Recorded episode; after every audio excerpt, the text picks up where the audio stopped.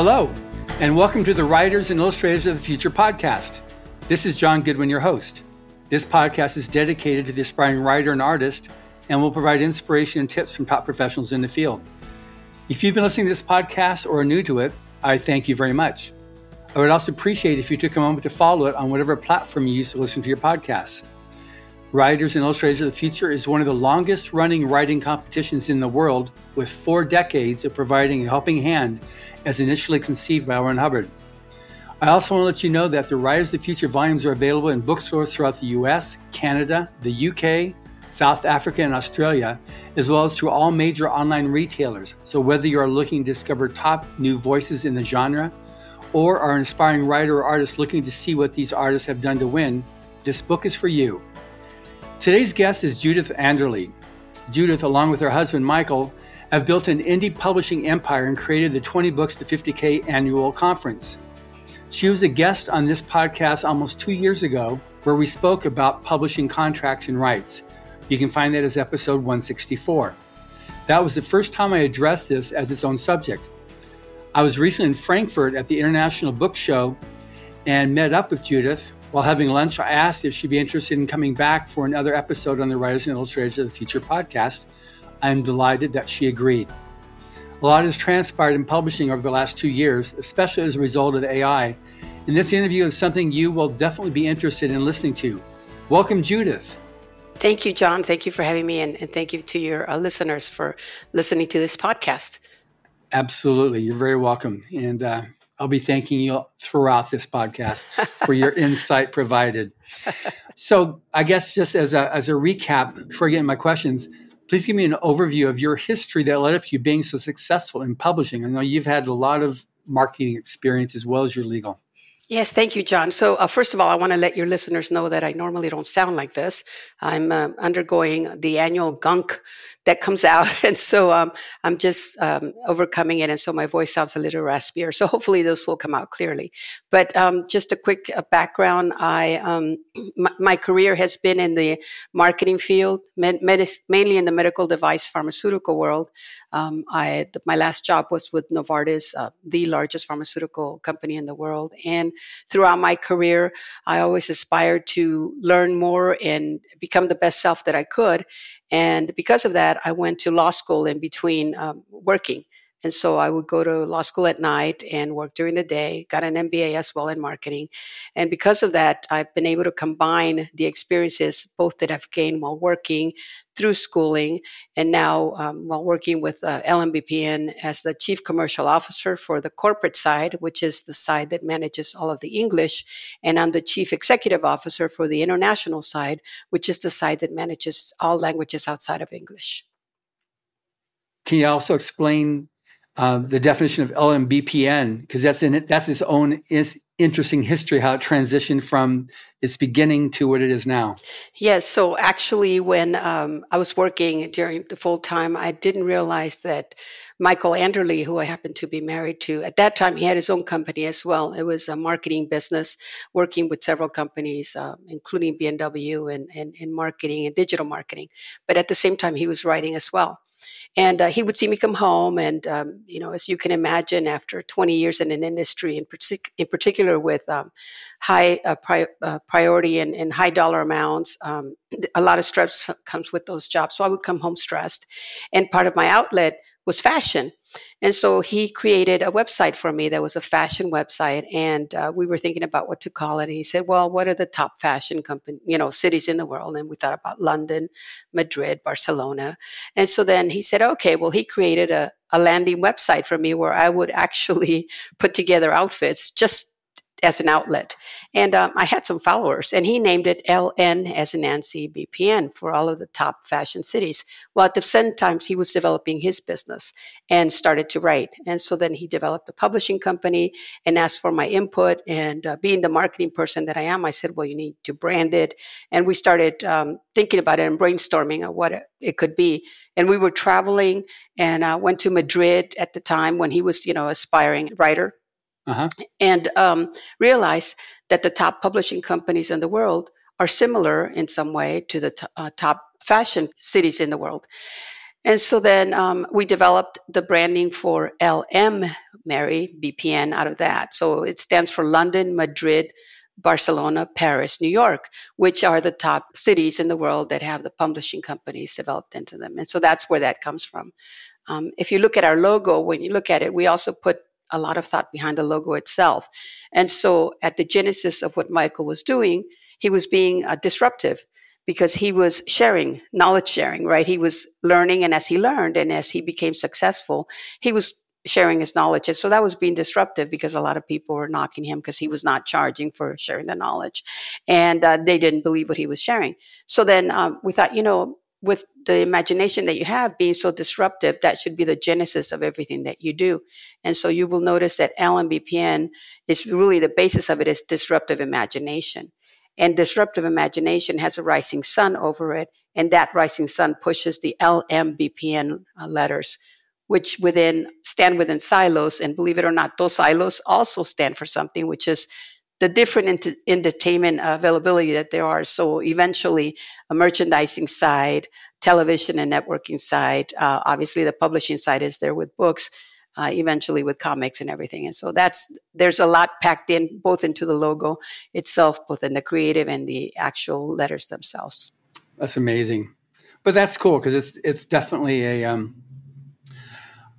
I mean, I I've got uh, Michael as on my alerts.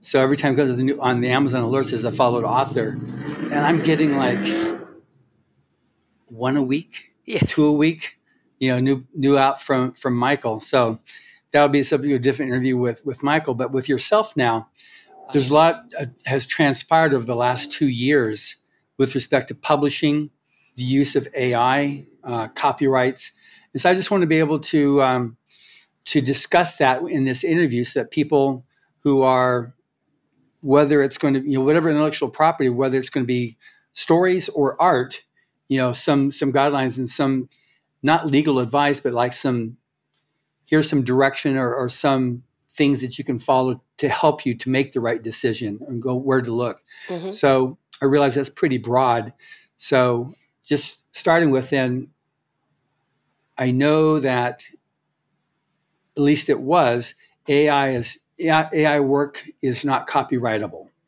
Right. So if a person decides, because I know Amazon was being deluged with AI books and stories like that. So in terms of any, from your own perspective, because you work a lot in a, in a, a, very productive publishing house. So any thoughts or any things you can share on the, on the subject of the use of AI. Um, if you've got anything that at least holds up as of today in January of 2024, which might be different in February 2024, but at least yes. in January 2024, any do's and don'ts on the subject of use of AI? Yeah, so, you know, at the offset to your point, this is a conversation and uh, it's based on my opinion right so sure, any exactly. any insights that i provide are not meant to be legal advice nor are they meant really to be authoritative because frankly in in the law there's nothing authoritative other than what's uh, the laws that are passed by congress or precedent which is what american law is based on and precedent being the outcomes of cases that came before right? When right. attorneys go before a court, they base their arguments based on prior cases and and the the outcomes of those cases. And cases can vary. Sometimes the right. same subject can go to different states with different variations, and so that's why um, attorneys base those on the precedent. So as of as we speak today, frankly, the law, the copyright law itself, has not changed as of 1976. It's still the same. Uh, precedent, which is cases relating to copyright law, are still the same. Right? They have up to now not involved AI. Now, recently, there's different um, lawsuits that have been brought forth, you know, by various authors and associations and everything. And I think they're they're suing the different uh, companies, uh, internet companies, based on the use of AI. So um, earlier you asked me if um, the use of AI is copyrightable, and my answer was no, but it should be qualified, right? If you, mm-hmm. as an author, put out a book and publish it under your name, and you claim that it's yours, right? Because you're putting your name on it, whether it be a pen name or your actual name. Um, and you're telling the public, here is my book. Is it copyrightable? Well, it depends. Did you write it? And to what extent did you write it? And as you know, uh, even up to today, you can use somebody else to help you to write it, right? And you can outsource it to, um, you know, what's in the industry it's called a ghostwriter. Um, right. and then and and you know you can claim it as your own because that's an outsource and you can expand it and everything else. And of course arguments come legal arguments come to that use. Uh, by the same token um, you can uh, you know use some contents of whatever it's out there whether it be facts right? You can google and use facts and copy those facts because that's what you're doing and mm-hmm. you're inputting them into your story that falls under the umbrella under copyright of fair use because the copyright law is is designed to protect the rights of an originator but in order to be an originator you have to gain insights from somewhere, right? Nobody is waking up and automatically coming up with ideas. I mean, all authors, anyone that you speak to talks about the fact that when they were growing up, they read a lot. And obviously, when they read a lot, they learned, whether innately or whether went to school, they learned about prose, they learned about putting stories together. So, arguably, you could say, well, is it their own ideas or is it ideas that they got from books that they read?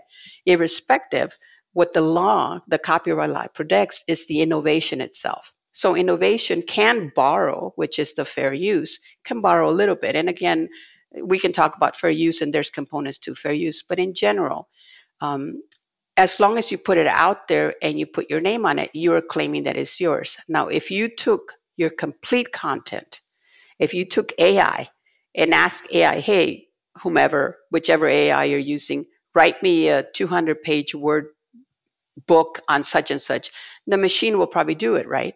And if you mm-hmm. take that whole content and you put it out there, that content is not copyrightable. And the issue there is because there was no human involvement. So the recent cases that have come before the court, I think there was a recent one in August where somebody was trying to copyright a particular uh, artwork that was based on the use of AI.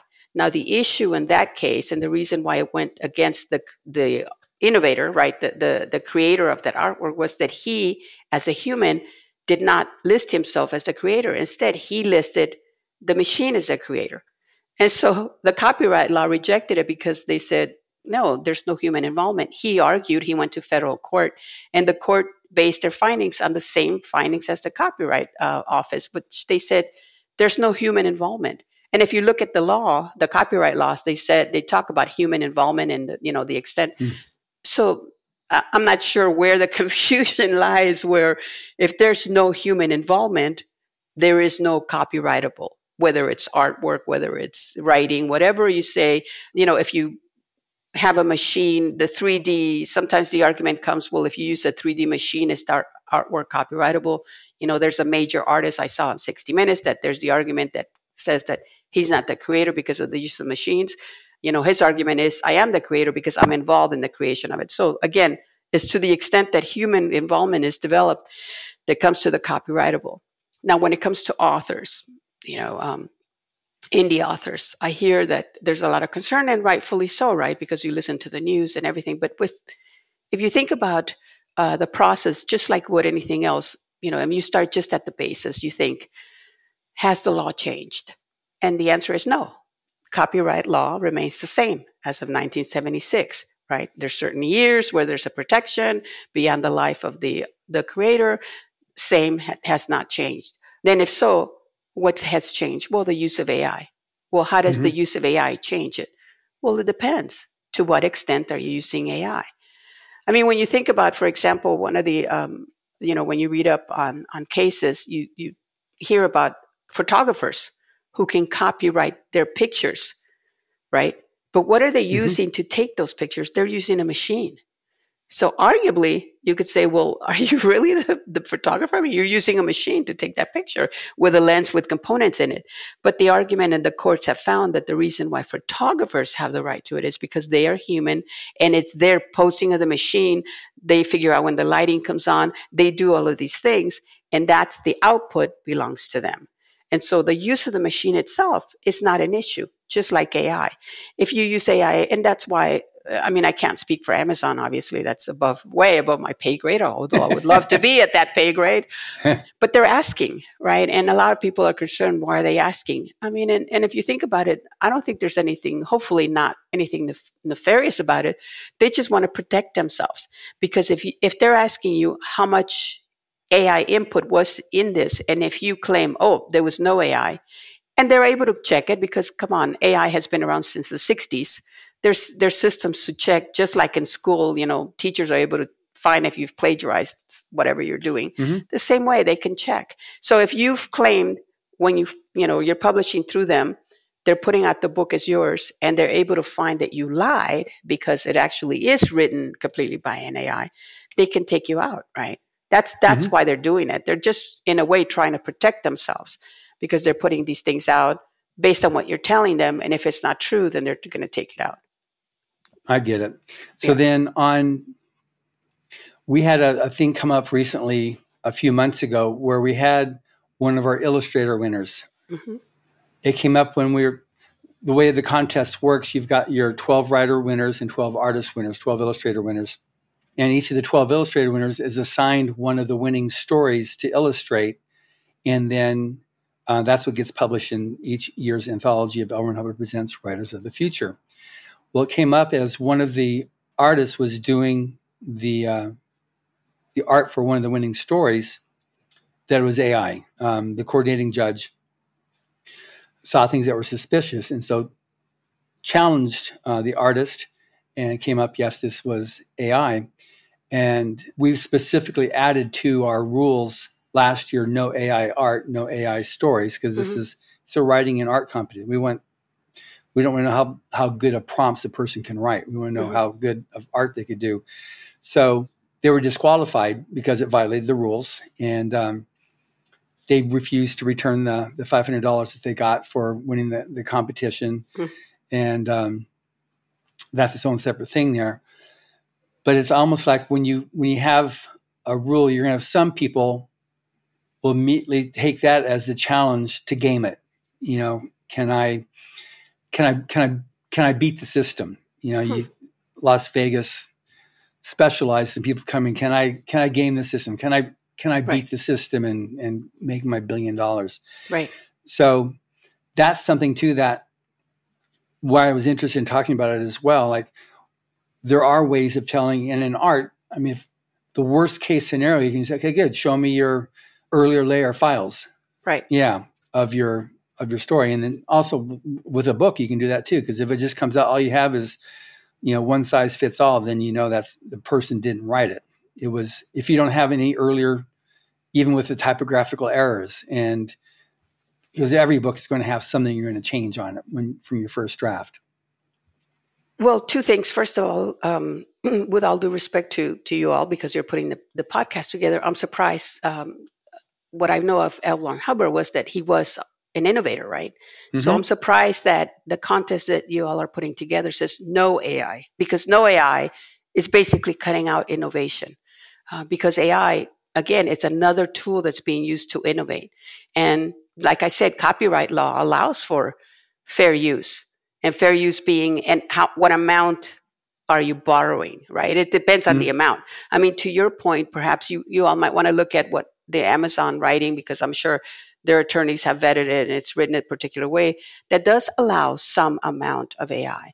So, because again, it's part of the innovation. Now, I'm not telling you all how to run your contest. You can't say no AI in which you require somebody to artistically create. Let me clarify. No, no AI art like no when you machine created completely 100% yeah yeah yeah yes yes right. okay okay yeah okay yeah, yeah. perfect so that but that's when you say no ai it means nothing no, no that mean but but the the person created the art through prompts. Yeah, again, yes, it's an, illu- is, it's an see the, we have an illustration contest. Right. It's to be an illustrator, not to be someone that can generate prompts. That's a different competition. Right. If there's something wants to, someone wants to pay for that, that's fine. More power to them. Right. This is an art to, for illustrators to be able to, and you can see when someone, okay, here's your exit. We have live models coming in as part one of the the exercises that's done during the week long workshop. Right. And they do live you got five minute, 10 minute, 15 minute, and 25 minute sketches you do of, of models posing. Right. You can't do that if you don't know how to draw.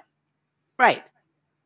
That that's that's all. So this is for illustration, and you are going to have people that will want to go the the other route, yeah. which is which is fine. That's just not what writers what you do. Yeah, yeah, is. yeah. And I think um, again, you know, I think that actually uh, keep an eye on that case because uh, the federal courts just came down on that creator uh, because the, the the requirement was that there was the reason was because there was no human involvement.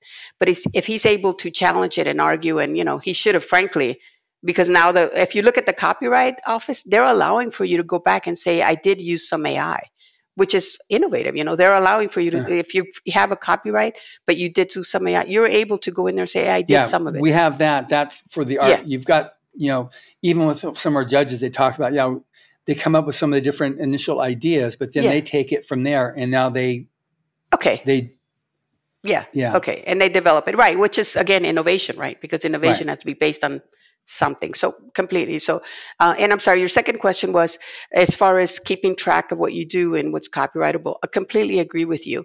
Whether it's whether you're writing or whether you're creating something that's uh, creative, you know, your early drafts are going to be what's going to protect you. Because uh, mm-hmm. some of the concern that I hear from authors are, well you know, how can I prove? For example, let's assume Amazon makes a mistake, which they can, right? And they come back and mm-hmm. say, "Oh no, this is completely AI." You know, let's assume that that because that's the only argument they can have. It's right. completely AI, and then you could say, "Well, no, here's my proof." You know, I started writing on this date, and it's always a good idea to jot down when you start writing because the law protects you as of the moment you start creating. Um, and so, a lot of people think that they have to get um, copyright protection in order for their book to be copyrightable, and that's not the case. Copyright begins the moment you start creating, right? You yourself innovating this thing. And so it's always a good idea to jot down the timelines. When did you start? Um, and then to your point, the notes and drafts, because all of that's mm-hmm. going to be proof that the output had a lot of you human involvement into it. And again whether you borrowed some component from this or whether you know you took some of that that's eh, depending on the extent that you're using irrelevant because as long as you were the main creator then that should help you for your argument of why that belongs to you. Exactly. Yeah so that's that's the main thing on is to track where it's going and again the purpose of of the contest is to discover new talent, creative right. talent, you know, and that's if creative talent, quote unquote, requires my creativity is how to properly word my prompts to the whatever AI I'm using. That's not what this contest is about. Right.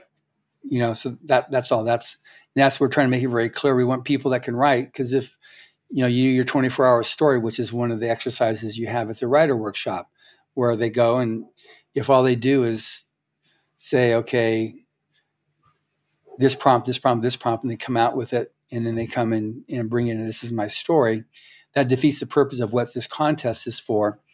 And then some of our, our, our better selling judges, the experienced judges, they've also experienced seeing the, the AI story versus you know what they're able to do in the actual subject of creativity and originality and prime thought with respect to that story you know you know so uh, that's why i wanted to to discuss with you on this was just i know it's right now it's still muddy water because mm-hmm. it's not with this new innovation but you know anytime there's been a new innovation it's been okay this is the end of i mean publishing yes. has been is going to die three or four times in the past. Right, right. You know, it's not going to die, obviously. No, I mean when you think about it, I you know, let's take analogies, right? Because if we stay within books, people are going to say, "Well, you know, that's your experience," and rightfully so, right? We have a different experience. Yeah. But if you look at music, for example, uh, Stevie Wonder spoke about that. Uh, there was a, you know, there's so many AI related uh, profiles that have gone on, and he brought up a good point. He said when synthesizers came out, I mean, who who's greater than Stevie Wonder when it comes to innovation in music, right? He's he, I don't yeah. I don't think anybody could argue that he's not a great artist, and yet he himself says Beethoven was pretty good, but he's well, not. Well, but you, well, you know, but I can't speak to what he used in order to innovate, but I'm sure he used tools to innovate. But yeah. when it comes to Stevie Wonder, he said when synthesizers came out, the argument was that you were not being a true artist if you use synthesizers. Because synthesizers were a methodology to put different things together. And he said, for me, it was wonderful. It opened up a whole new outlet because then I was able to put music together that otherwise would have been very difficult. First of all, because he didn't have the resources, right, mm-hmm. financially mm-hmm. to bring in a whole orchestra to play violins or to do this. And so when you think about it in that way, you go, oh, that makes sense. For and sure. now, and now, if you were to tell somebody, well, you're not a true artist because you use synthesizers, well, then you wouldn't have Britney Spears or anyone like that. So, you know, if you think about it in the same way as AI, you think, you know, AI is just another version of a synthesizer. It's there to help if you want the help, if you need the help to help. Now, if you overuse it, to your point, if you're mm-hmm. entering a contest and you're claiming it as your own and you completely use this thing to put it out, well, then you're not being completely honest, right? Right. So, so there's where the gray line comes. Now, Milli Vanilli, remember, I don't know if you know them, at one point, yeah. these two, they said Lip that sync. they were, right. So think about it. In that case, they were very successful in the whole thing, but they were using someone else's. That's completely different than what Stevie Wonder did you know, or does with synthesizers, right? There, there's you see the spectrum of using the systems, whether right. you're going to use it because you're going to put it out as your own when it's really not your own, or whether you're going to use it as a tool to help you to develop even greater things that you normally would. That's where the the nuances come in. Yeah. So with respect to that, and that's that's a very good point on. Um, and I wanted to take this with respect to this contest, Writers and Illustrators of the Future, as compared to publishing in general, because mm-hmm. Amazon's taking, they were inundated. We, there are even even other um, magazines that had to shut their um, their portals because they were just being inundated with AI stories, and they were just glutted. Who, you know, who's just, they? I'm sorry. I, it was. It was. I'm trying to remember which magazine it was. Okay, it so was there was a magazine that was getting a lot one, of stories. Yeah, and they and they and so they had to shut the portal because it was just they're just being inundated with stories that were that were being AI generated. That they were publishing, that the magazine was publishing as you know. yeah, the but they were strictly generated, but they couldn't publish it because they couldn't copyright their magazine then because this was a story that wasn't written by a person, so they couldn't. It was a problem for them. Okay. So, with respect to the writers and illustrators of the future, like I said, we've got it now so that we have. Uh, we've made very clear that the person needs to to create the story. If they're going to, you know, we've, I've seen some amazing art where somebody takes photographs and then they take that and they scan that, they take that photo and they scan it in. They use that as part of their art. Mm-hmm. I mean, that's that's a, that can be argued as a comparable methodology, you know, of using using other technology to help you with your art. You know, taking a picture and putting that in there and then building around your a, a photograph, as compared to just painting. Yes, uh, that's a, a perfect analogy, for example, of is it really creative, right? Because they took a, a photograph. That's they took a photo. They they went out and they took a photograph. They took it their phone. Okay, so it's yes. not it's not someone else's. They took the picture, they scanned it, and then they used it for. And yeah. then they yeah, so they worked on. So that's that's legit, you know, with respect yeah. to our contest. We, you know, they took a picture, they put it in there, they then built around it. So that was their that was their their submission, their art that they use, and there's been some really cool stuff that I've seen that's published in our books from that, as compared to going in do, and just doing prompts. But again, our purpose that we have with our contest is specifically, you know, for someone who wants to make it a career as as an artist. And I got what you're saying there, like okay, being able to use this stuff as an adjunct or as an assistant to creating their art, which is the senior day in creating their art. Right. Putting a because the other thing too that my understanding at least is the is the computers are as smart as the data that they've scanned that they've skimmed. Right. You know, so they don't actually originate, they don't create stuff, they just take and recomposite what they've already skimmed. Right. The- so, so for example, large language models, you know, like ChatGPT and, and, and like them, they're not meant to be correct. So anybody right. who uses the data as a source, for example, is really risking getting incorrect information because those models are are actually designed to sound authoritative. So they will tell you that the sound is that the sun is square and it's blue, and and make a statement out of it. Yeah. if you use it and quote it, then it's up to you, you know, because basically the machines are not designed to be correct. Now they're working on developing machines that are called sentient, that actually think things through and make sure that things are correct, but they're not there yet. So anybody who thinks that using uh, a, large, language model is is it's useful, uh, you know. Uh, irrespective of which side of the political side you're on. You know, Cohen, who is the used to be the attorney for Donald Trump, right? Um, one of the, the, cases that are coming out is he's on probation right now, and and the argument they use as a brief. Remember, I spoke earlier about how our uh, attorneys use precedent, which is earlier cases, to argue anything they're arguing. Right. So he used uh, different cases in his brief to argue why he should have his probation shortened. And uh, the court looked at it and said, oh, okay, great. Well, come to find out, some of those cases didn't exist. they were made up. So how does that happen? And so then his attorney goes to Cohen, who Cohen says, well, he used a large language model, a, a legal based large, large language model as a source. Well, again those those they're not made to be correct. They're meant to sound authoritative. So they can tell you that this case found that you know some uh, someone should um, sentence should be shortened because xyz when it's just stuff that they're that the co- computer's Computer. putting out. It doesn't mean that it's true nor valid. And so, um, and so then, you know, the argument is that he is not a practicing, A, not a practicing attorney, and B, that he's not aware, you know, he thought it was a source, kind of like LexisNexis, which is a source of where you can find actual cases. So, you know, I mean, I have my own opinions about that, but suffice it to yeah. say, it's going on all around us, in particular in high level cases like that of people who get paid a lot of money. right. So I think that's I think, you know, when as this thing gets um, evolved, part of it, I want people as a takeaway is like a mindset. Yes. Because it is changing. So, like, from your what, what would be the best mindset for either an artist or an author to have in approaching this? I think that the main thing is to remember that the law has not changed. The law remains the same.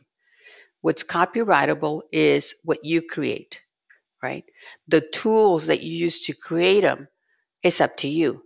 The extent that you use those tools, like, again, like fair use, how much you take, how much content you take is up to you in order to create what you're going to create. But if you take a lot of content, if you borrow a lot, even in basic, right, um, taking out of books, if you take someone else's book and borrow a lot of it, well, you're probably not going to get a copyright because it's not yours. If you take a sentence or two from somebody's book, arguably that's fair use, right? Depending on making sure that there's a lot of instances in that when that, like if you're the color purple, if you take Celie's sentence, you can't take that and put it on your own book because the color purple is well known and that's a basis for which the, you know, so it depends, yeah. right? But overall, nothing has changed stick true to your method. As long as you are being the creator and as long as you're using tools, fair use, you're not borrowing from somebody else, you're not taking from somebody else a lot of it, you should be in a good place. Uh, if if you decide, and again, it's all up to you. If you decide that you want to use a lot of AI, uh, just understand that AI right now is not correct.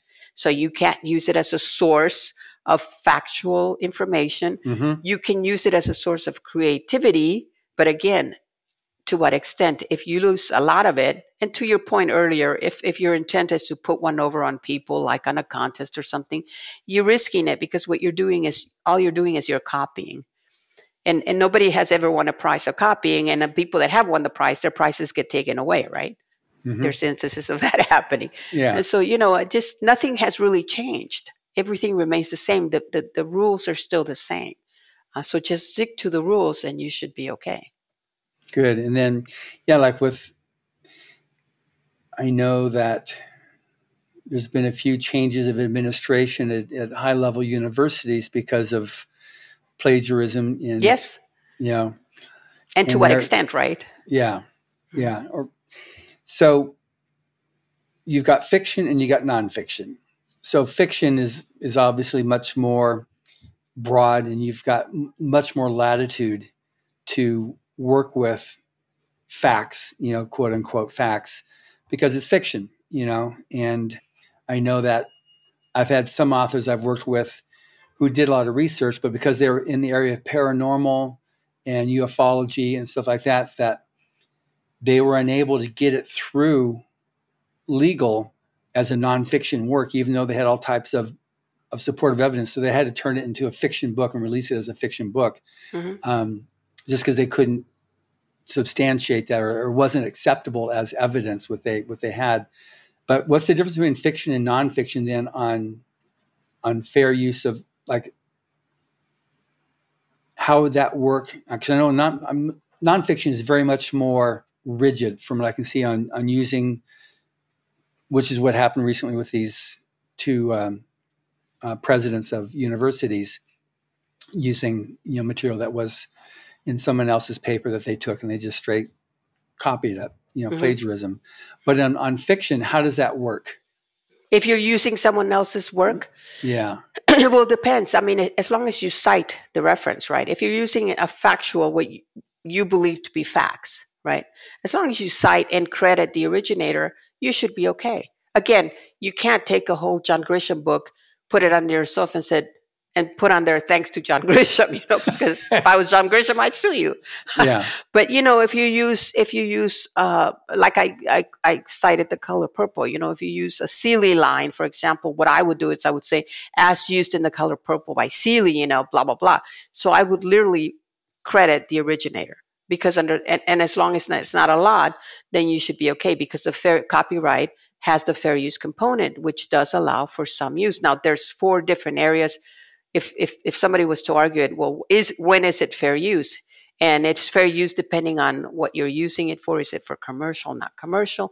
How much of how much of whatever you're using is is using, and then and how and how valuable is that to the originator? So, uh, for example, if you're taking a sentence, um, the sun rises okay and it, it came from you know a book that's titled the sun rises well that's the basis of the book. You can't use it and if it's knowledgeable to everybody that that sentence comes from that book you can't use it. But if you use the sun rises in, you know from some book that used it in the component of it then then that should not be something where it's it's it's not fair use so it depends on how valuable we're using was to the originator. So there's a lot of different four steps that the courts right. look at in order to claim that it's fair use. Okay, that makes sense. And then I'm um, so again, anybody listening to this to keep it so that it's at the 101 level, you know, the introductory level, so you're so it makes sense what to do. So because the idea of this isn't to intimidate or to like back you off. The idea is just to make sure you're you're going into this game and using AI intelligently, yes. yeah, and yeah, fairly, yes. so that yes. so that you don't get some nasty surprise later on where someone says, "Wait a minute, you didn't have." You know, you, this is strictly just an AI story. So you're using this to build a reputation. Which, by the way, people can say anyways, right? People will say that anyways. Yeah. Yeah. Yeah. Yeah. So then, so how how to deal with this as you expand yourself as, as an author? And I know I've got, you know, some of our judges, they don't use they they write stories themselves. They they sit down, they create it. You know, Orson Scott Card, Rob Sawyer, um, Dean Wesley Smith. They they're all very. They'll write their stuff. I don't know to what degree somebody might use prompts to come up with different ideas. Right. You know, like, but I'm writing the story. It's their their words that they're rolling out with. And the more you've written, then the easier it is to do that too. Right, right. Because once a person is very prolific, you know, several of our more esteemed judges and past judges have said, yeah, you know, throw away your first million words, you know, well, to, yeah. to build your, to build a voice that's yeah. your voice and not somebody yeah. else's. Yeah.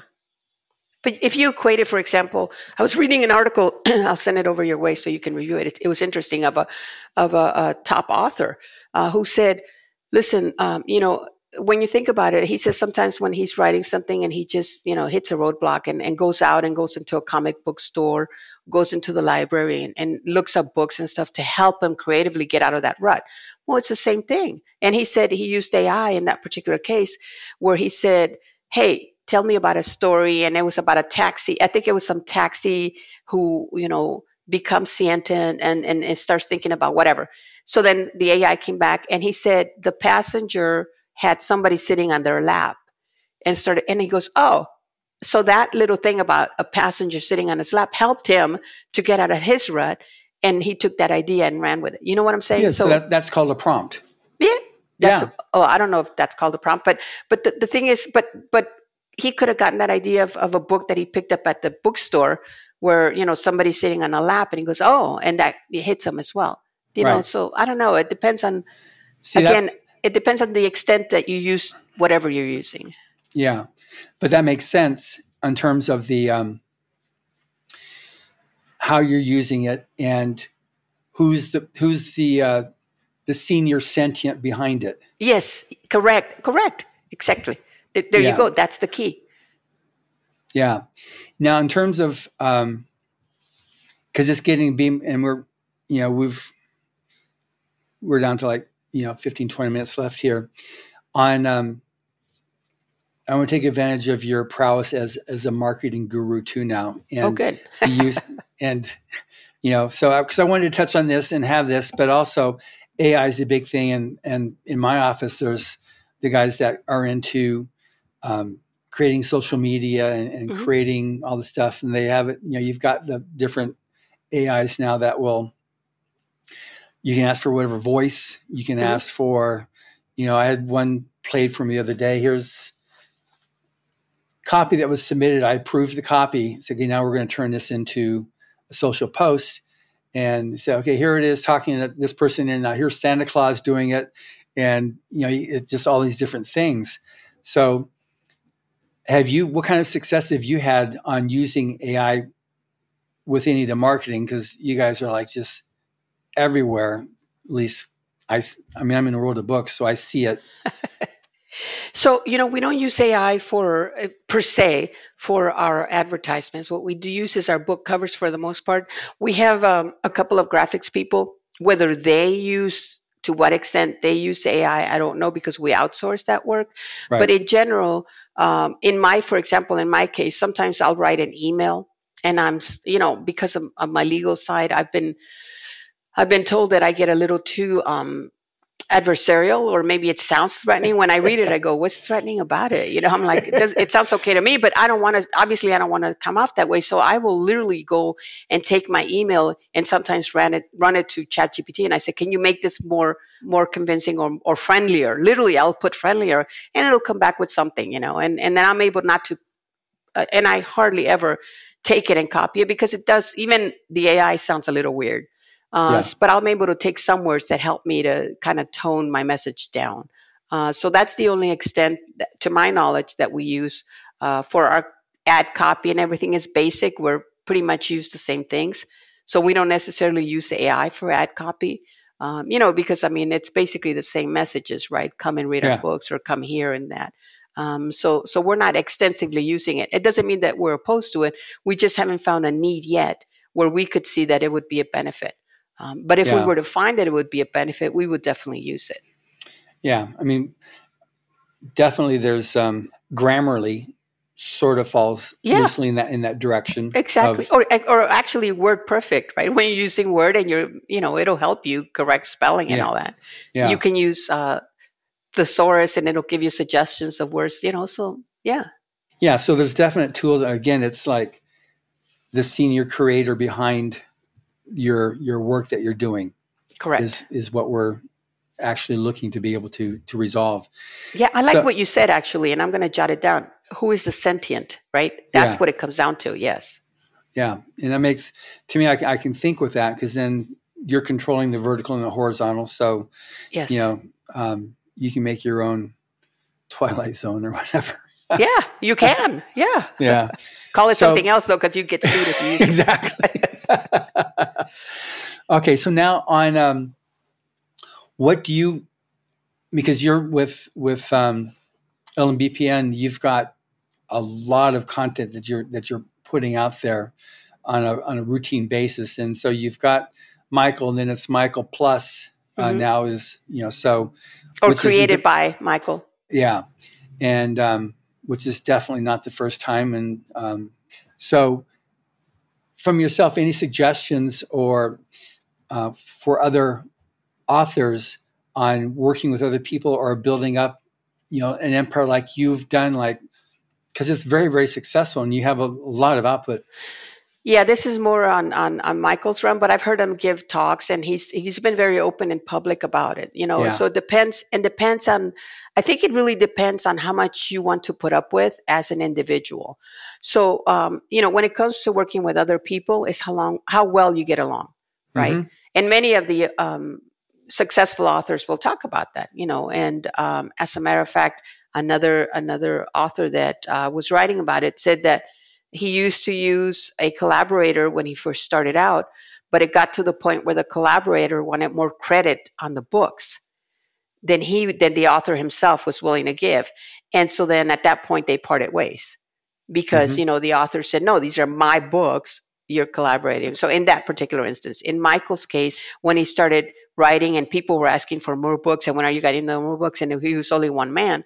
He said i'm going to have to bring out other people because i cannot write as fast. And so that's when he started expanding and getting collaborators. And some collaborations worked and some didn't. And it really had to do with personalities. Although he's a really great guy. I'm, yeah, I'm biased really obviously easy. but you know but sure but, but everybody easy, easy to get along with. Yes exactly. So it, but you know and he's been able to stay with a couple of collaborators that they work really well together and, and, and are able to create together. And and even though my Michael, we're blessed in the fact that his name is is really the more prominent name because of his giving nature. He always makes it a point that his collaborators go first. I mean, this is a forethought that he had because he wanted to give that person to be elevated, you know, and credited. Right. So you will never see Michael Anderle and it's always so and so and Michael Anderle. Not necessarily because they're writing the whole thing, the individuals writing the whole thing, but because Michael wanted to elevate them. Now, again, you know our readers want more and more and more and so they wanted a lot more and so then michael started um, hit getting work for hire and so whether you call it ghostwriters or you know in some instances he would come up with these ideas and so you'll see stories that are created by you know created mm-hmm. by michael Anderle. those stories are where he hired somebody else to write a lot of it but it's his story and his creativeness putting together so um, you know that's that's basically where i think it comes out of a need if your if your reader base is coming to the point where you need to provide them more and more and more that's where you start expanding. So he didn't do it with oh i'm going to create an empire and this is how i'm going to do it. It was more a reactive my readers want more and therefore how can i provide them more? And frankly here at lmbpn i know it sounds hokey but at the core of who we are both michael and i and the people that we uh, like to associate ourselves with is we like to give back and so we mm-hmm. always think of the reader. What does the reader want? You know, how how can we be fair in pricing? Uh, how can we be uh, in our stories? How we, can we can write stories that are good, that are going to be worth their time and value and effort? And sometimes we hit the mark, and sometimes we don't. But that's that's what we strive to do. That's the that's the mindset. Yes. Yeah, because I know there's definitely a um, with Star Wars and Star Trek and all those universes that get written. It's it's controlled very much by the creator you yes. know, of those universes, and then their people are, can then submit the different story ideas, and as long as they stay within that universe with whatever the guidelines they've got, they're able to to run with that. Right. Right. Even uh, when was it the recent? Uh, it was Star Wars, right? That was on Disney Channel. You had different directors directing the different, you know, because again, you can't have just one person doing the many different things. Right. So. Exactly. So you got like that happening. So then, on your um, because you are so successful, I'd like to take these last like five ten minutes to uh, discuss like what have you found to be the most effective marketing tools that you have. Like when I I had a chat with Neil Gaiman, it's, oh, it's probably been ten years now, fifteen years now, when he was first breaking out of UK and into the United States. He said all this other stuff that was being done. The thing that made it go for me was he had his own social media. He had his own diary that he had, his online channel that he, they did, and that's he just posted every day, and people followed it. It just grew and grew and grew. And so when the book came out, he had his fifty thousand followers. Most of them bought the book, and it was a New York Times bestseller. And he built he built that way. Mm-hmm. What have you found that's worked the best for your company? I know. I mean, I I really enjoy. I was shocked that okay, I'm gonna I'm gonna start reading another vampire story, you know. and then found it was so different and so unique and she was so cool and yeah. he gave me insights into his wife. I said okay good let's let's uh too many her, i with, would say. Yes. with her shoes and yes. her clothes that she's wearing all that stuff there. So anyway, so what have you found that's been the, the most successful for you that when you're starting out and then now that you're have a going concern?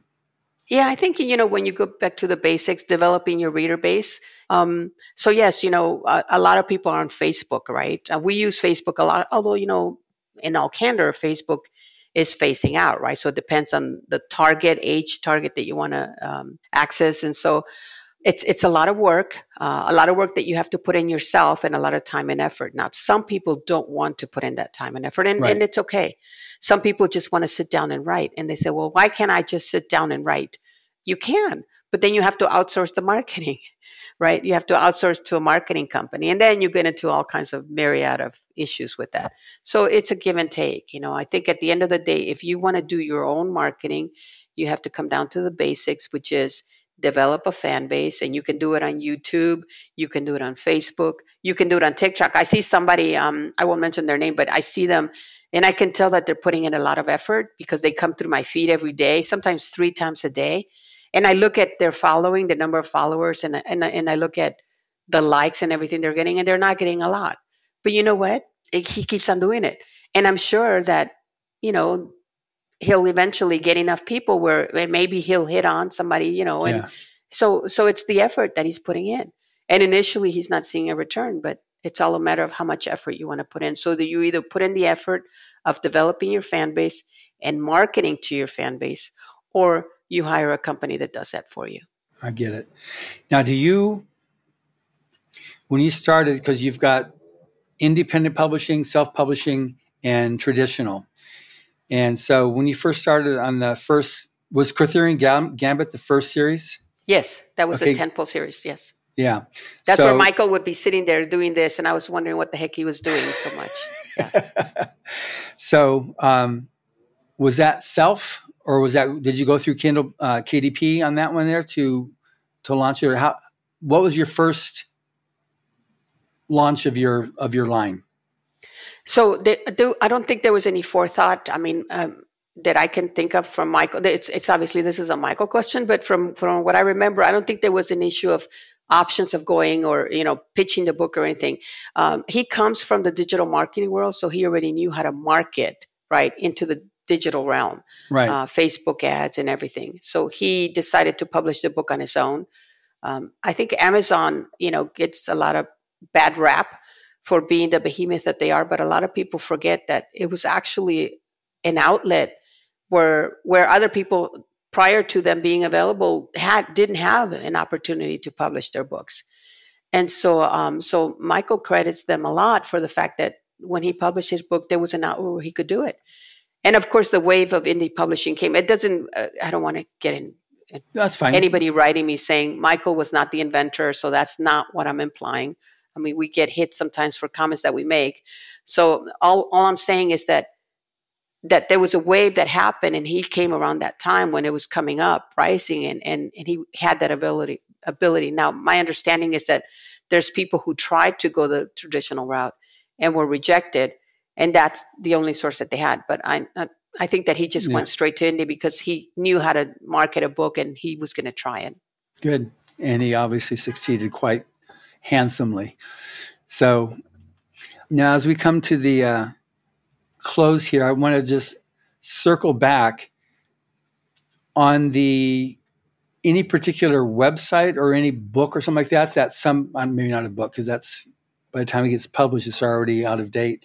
But any um, any place somebody could actually go to be themselves familiarized with current copyright law or what copyright laws in a non-lawyer way to be able to get it. Yeah. Uh, the best thing to do, literally, is to Google how do I protect my book as an author? And you're going to get tons and i mean articles because you know in preparation for this meeting i said okay i need to be up to date as to the latest cases and um, I literally Googled, you know, AI and copyright protection relating to books. Mm-hmm. And so it come it came up with, and then uh, some of the articles were, how do I protect my book and writing? And then they went through the basics of, you know, you should file it when you can, you know, file with the copyright office and submit your book and pay $46 i believe for digital or 122 for paper i mean so they it that I think that would that would that would be the best way because you get a lot of resources. You can get the legal resources and expanded articles, or you can get the basics of how to do it. Uh, the caveat is obviously watch out, always watch out, and this is just in general. I do it all the time. Whenever you're looking for resources, look at who's providing that resource. Mm-hmm. Because if somebody's offering a service as filing it, they might seem like they're the right office, and but they're not. You look at their their um, uh, what, URL right to see make sure there's a government office and not somebody who's just offering a service but that's what i would do. Uh, that yeah. gives you both a legal terminology and basic straightforward terminology. And i'm usually myself sometimes wary of just straight going to wikipedia and see what wikipedia says. Oh you know i've never looked at wikipedia. That's good. I, yeah. I, I, I, never well because i know right that it's it's user based so people can write in there. I actually believe it or not though this sounds crazy but it was about seven years ago uh, or eight, more than that. I was in a meeting and this scientific person, we were there and I was the marketing person. This was, and they said, well, Wikipedia says, and I was flabbergasted. I'm like, wait, you're a scientist. We're developing a drug and you're using Wikipedia as a resource. I mean, that person didn't last long. And it's just oh, that's ridiculous. crazy. Yeah. Yeah. Yeah. Definitely crazy on that. Yeah, don't okay, use. Good. I mean, with all due respect, I don't want anybody suing me, but I would not use Wikipedia as a source. No, it, it's yeah, it's it's user user fed, and all you need is a couple good enemies, and they'll just they can put all types of, of misinformation yes. in there. Oh yes, yeah. yes, yeah. I think Elon Musk a few years ago said, "Go ahead, you know, see everyone see because it just had all types of you know it had false data about him." Yeah, and um, no, no, I would just, you know, again, get, there's uh, plenty of resources. Um, uh, uh, the easiest way is to uh, try to get as many resources, and they, they can be as as dry as legal terminology, you know, or as direct yeah. and in basic. So yeah, but the bottom line, the bottom line, stick to the basics. Jot down your notes. Keep track of your work if you publish your book and if you want to go ahead and get a copyright for it and, and protection, do it. That's only going to protect you if you were ever in a lawsuit. That's going to be extra protection. But just know that your copyrightable work is copyrightable from the moment you started. Good. Well, this has been great. I'm I really I'm glad I ran into you at Frankfurt. Yes, that's for sure. Because yeah. this is something that I wanted to address. I touched upon it a little bit with another person I met there at at Frankfurt and so this is where we did a much more of a deep dive on this one here, which I, I think is very, very important. So thank you very much, Judith. No, thank you, John, and thank you again to your listeners. And uh, just a reminder, it's all opinion. okay, good. Yes. And thank you for listening. Subscribe to the Writers of the Future podcast wherever you get your podcasts. We've also been syndicated on the United Public Radio Network where you can find these podcasts as well. Writers of the Future series can be purchased wherever books are sold in the US, Canada, the UK, Australia, and South Africa, and are available everywhere via Amazon.com. We are especially appreciative of our sponsor, Carnation, for supporting this podcast. Carnation was introduced in 1899, and 2024 marks its 125th birthday. So happy birthday! And Carnation has been making delicious milk products for one and a quarter centuries and is still going strong. Writers and Illustrators of the Future are contests created by L. Hubbard to provide a means for the aspiring writer and artist to be seen and acknowledged. For four decades, it is free to enter and open to amateur short story writers and artists of science fiction or fantasy. And again, thank you very much, Judith. You're welcome.